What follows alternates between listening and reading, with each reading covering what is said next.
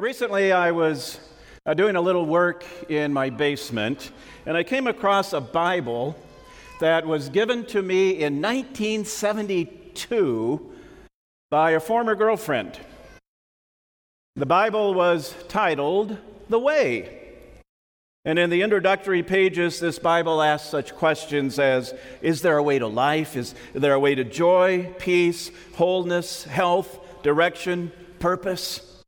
Then it quotes some Bible verses like this one As for God, his way is perfect. And then, of course, the one that, uh, that we're using all the time now, where Jesus said, I am the way, the truth, and the life. No one comes to the Father except through me.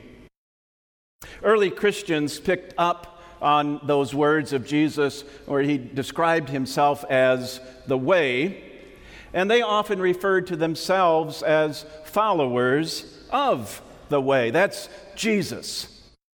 He's the way. In our confession today, Isaiah described another way, the way that we go on our own, the way that leads to hell. Some of you uh, may be familiar with uh, Frank Sinatra's signature song.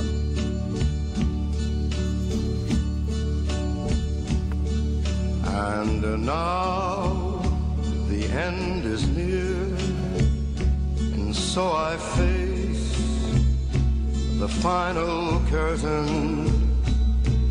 My friend, I'll say it clear, I'll state my case of which I'm certain I've lived a life that's full. I traveled each and every highway and more, much more than this. I did it my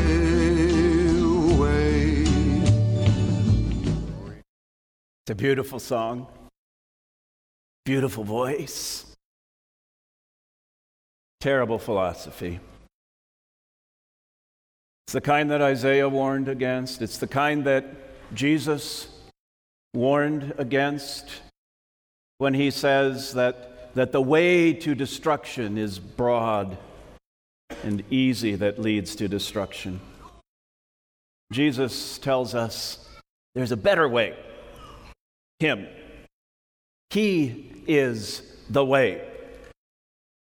As I mentioned last week, that is not meant to exclude anyone, but it's an invitation to include everyone. That Jesus is not simply a way, one of many, but he is the way to heaven. Anybody recognize that bridge. That's the, the Blue Water Bridge. It goes over the St. Clair River at Port Huron from the United States to Canada. A couple months ago, my wife and I were on that bridge. We didn't want to be. We had uh, gone to Port Huron. We had applied for something called uh, Global Entry Pass, and, and, you need to have a, an in person interview for that. And so we were supposed to go to, uh, think it was Customs and Immigration or Border Patrol or something. And uh, uh, like so much of our government, it was very well hidden, and we couldn't find it. And so, uh, kind of in desperation, well, I'm just going to go up this way. And I ended up on the, the toll plaza going up towards the, towards the bridge. And actually, that arrow shows right where we were. And, and I, was, I was just heading that way, and I saw a truck pull off to the left, and a gate opened up automatically. I thought, this is good. So I just pulled in there, and the gate slammed in our face. And I looked up, and there was a Border Patrol agent in a, in a building there, and he didn't look very happy at all. But I wasn't going to go anywhere. Uh, so he motioned for me to get out of the car, and then he motioned for me to, to walk up to him. He was not happy, and he was not friendly, but he was helpful. And he told me what I needed to do to get turned around from going the wrong way on the bridge to get back to the good old USA. Didn't argue with him. I didn't say, oh, there's got to be another way. I simply said, thank you, sir, and got in my car and took a little bit, but then uh, we got turned around uh, the way that we needed to be to go the right way. Jesus tells us he is the only way.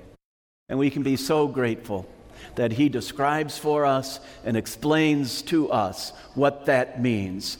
That through trusting in Him, that's all we need is faith and trust in Him, and we have access to His Father. I'm going to recommend that, that you get this book. You might want to snap a quick picture of it right now while it's up there on the screen. Or better yet, go to Amazon.com. I think if you order it in the next 15 minutes, it'll be waiting for you when you get home. okay, even Amazon isn't quite that quick. But I did check this morning. It's on sale for less than $15. And uh, I, I, think you'll like it. I think that you will appreciate it so seriously. Uh, it might be one that you want to check out anyway. And what this was was so fascinating for me. You see the subtitle. Resilient Faith is the name of the book. The subtitle is How the Early Christian Third Way Changed the World. I'm going to talk about that now using that book as a, as a resource. In that book, the, the author quotes uh, quite a bit from something called, and this is really its name, the so called letter to Diognetus. This, uh, that's not actually the letter up there, it's just kind of a representation of what it might look like. It was written in the second century, maybe 100 years or so after Jesus. We don't know who the author was, but the intended recipient apparently was a, a Roman official, uh, a member of the Roman elite class during the, uh, the peak of Roman rule.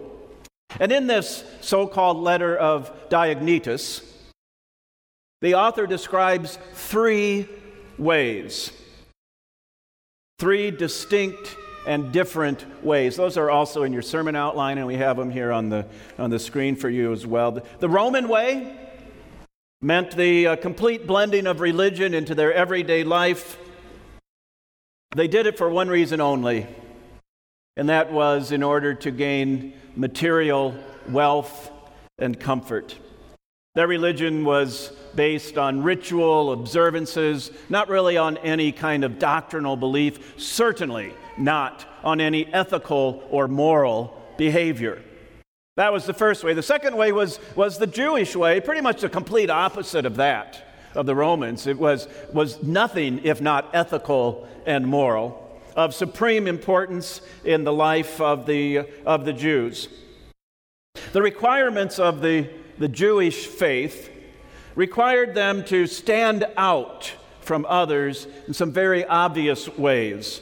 They, they shopped in their own stores, they, they wouldn't go where the Gentiles were. They wore very distinctive clothing. And they would only marry somebody who was of their Jewish faith. And so there was no way that the Jews became in any way assimilated into the Roman culture. And then there was Christianity. That was the third way. In one respect, Christians appeared to live like everyone else. They spoke the local language, they wore local styles of clothing, they shopped in local stores. At a surface level, Christians appeared to blend in with Roman society and Roman culture quite seamlessly. That's what made them so dangerous to the Romans. Because the Christians actually were different, very different. At the heart of their difference, was Jesus, the one whom they called king, and to whom they swore their primary allegiance. As they tried to live out the instruction of Jesus that his disciples are to be in the world, but not of the world. Or Jesus' words to Pontius Pilate when, when Jesus was on trial that, that his kingdom, Christ's kingdom, is not of this world. Here's a quote from the book that I know you're all going to order Resilient Christianity. Direct quote They did not, speaking of the Christians, they did not seek political power. They did not work to change the laws of the land. They did not refuse to pay taxes. What did they do? I'm pausing so you listen. They just lived their lives the way Jesus lived his. They just lived their lives the way Jesus lived his. And the author goes on sometimes that cost them their lives as Rome became increasingly fearful of Christianity's growing influence. And Rome watched Christianity explode. At Pentecost, around that time, 5,000 followers of the way. About 250 years later, 5 million followers of the way. So, why have we not, and I hadn't, why have we not heard about this third way before? Well, the author of the book makes a convincing argument that the reason is that someone named Constantine became emperor in 312 AD. What do we know about Constantine? He was the Roman emperor who made Christianity legal. And as a result, that ushered in a whole new era. So that over time, Christianity became not a persecuted religion, but the main religion, the dominant religion, the only way in the West. So there wasn't any need anymore for a third way because Christianity was the only way. Now, in a lot of ways, that was great for Western civilization because Christianity is a very ethical and moral and mercy filled religion. As a result, Christians are responsible for the, the, way that universities and hospitals and music and art and, and architecture, all of those things, that they flourished for centuries. On the other hand, this might not have been such a great thing for Christianity itself, as it became easier and easier to be a Christian.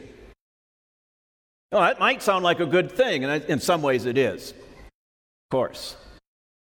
But when something is too easy, what happens?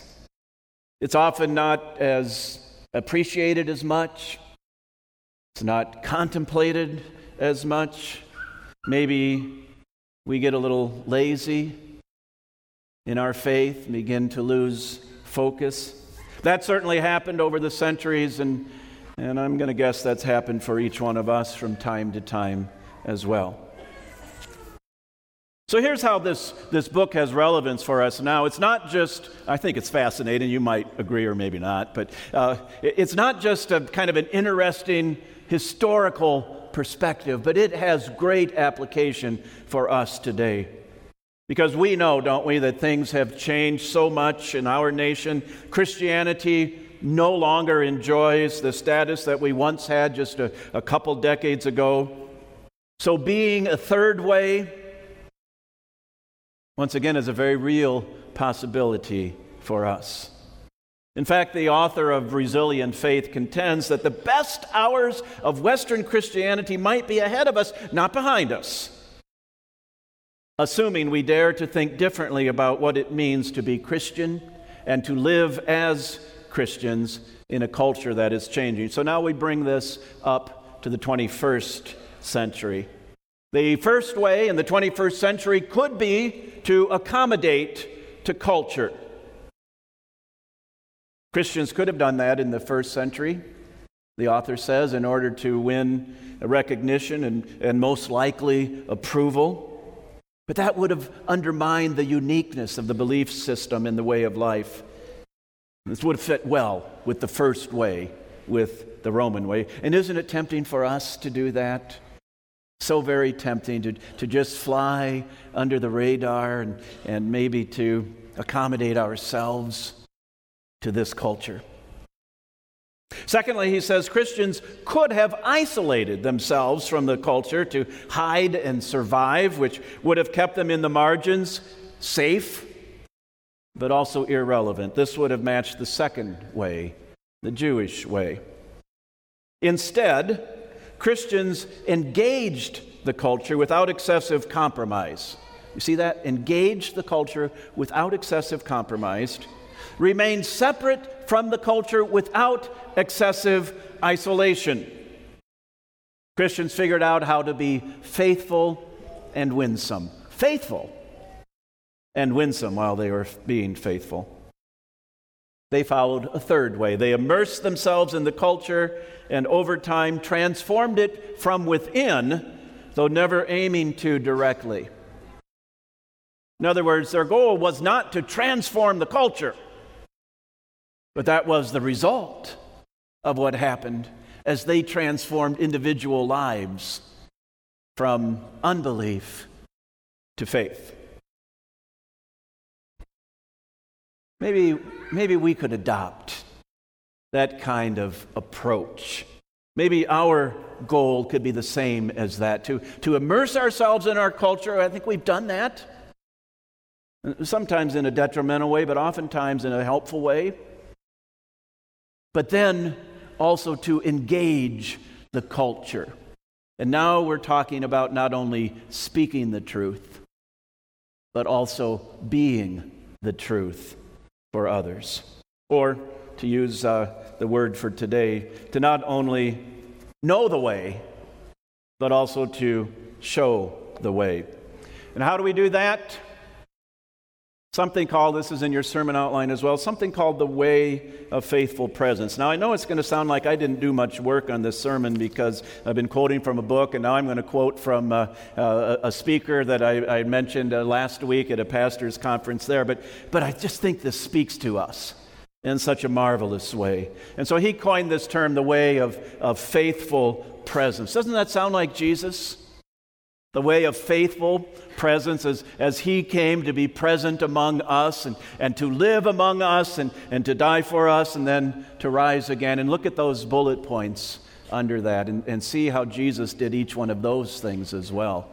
He identified with us, he blessed us, and certainly gave himself in sacrificial love. Now, you see them, of course, in the, in the quotation marks that the way of faithful presence is to identify with them I used that last week too, talking about them. In other words, people who aren't like we are, people who are different from us. And in this case, I'm talking about those who don't believe in Jesus.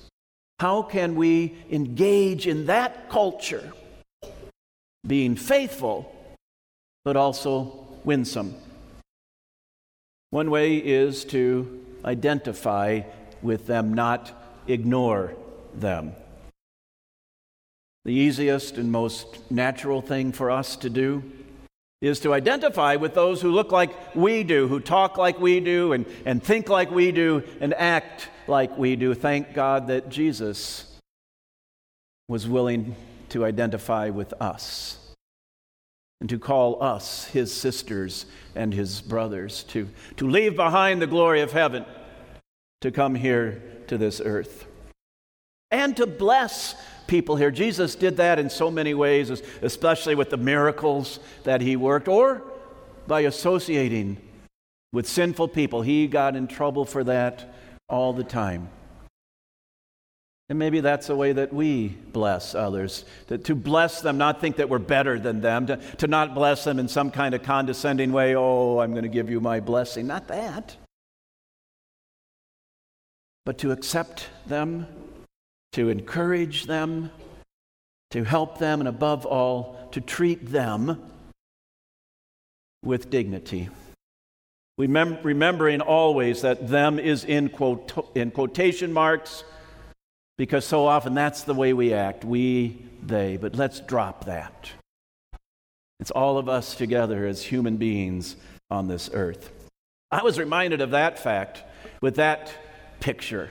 This uh, made the rounds probably a couple weeks ago. Two probably unlikely friends, Ellen DeGeneres and, and George Bush. And uh, I, I didn't watch that game. I'm certainly not a Packers fan, and I'm not a Cowboys fan either, so I wasn't watching that game. I didn't, didn't see that shot. But a lot of people did, and, and Ellen took a lot of criticism for that from activists. How could she share uh, a suite and, and act like she enjoyed it with George Bush. That's pretty much all that, that I heard was activists who were unhappy with Ellen. But I, I wonder how many of those of us who are, are quite conservative maybe we're a little unhappy with President Bush. Why would he be sharing a suite with, with Ellen? An, an outspokenly gay liberal woman. How could he be friends with her? Well, I hope that as we go along with this, you, along with me, can applaud President Bush, who I believe is a very faithful Christian, who by doing that was showing the way of faithful presence at that game. How can we do that as well? And then, of course, the, the third one there to give ourselves in sacrificial love to them. In other words, we seek to help anyone who needs help, no strings attached. No little quiz to see what they believe or what they, if they need help and we are able to help, we want to give ourselves in sacrificial love to them. I'm not saying this is easy. I'm, I'm not saying any of these things are easy. But if we want to be the truth, not just speak the truth. If we want to show the way, not just know the way, then we will do those things. We will show them Jesus, who is the way. Amen. Oh, by the way, in case you were wondering uh, about that former girlfriend who gave me the Bible, she was a great girlfriend, best ever. Even better wife. this December marks 47 years for us to be together, and I thank God for that.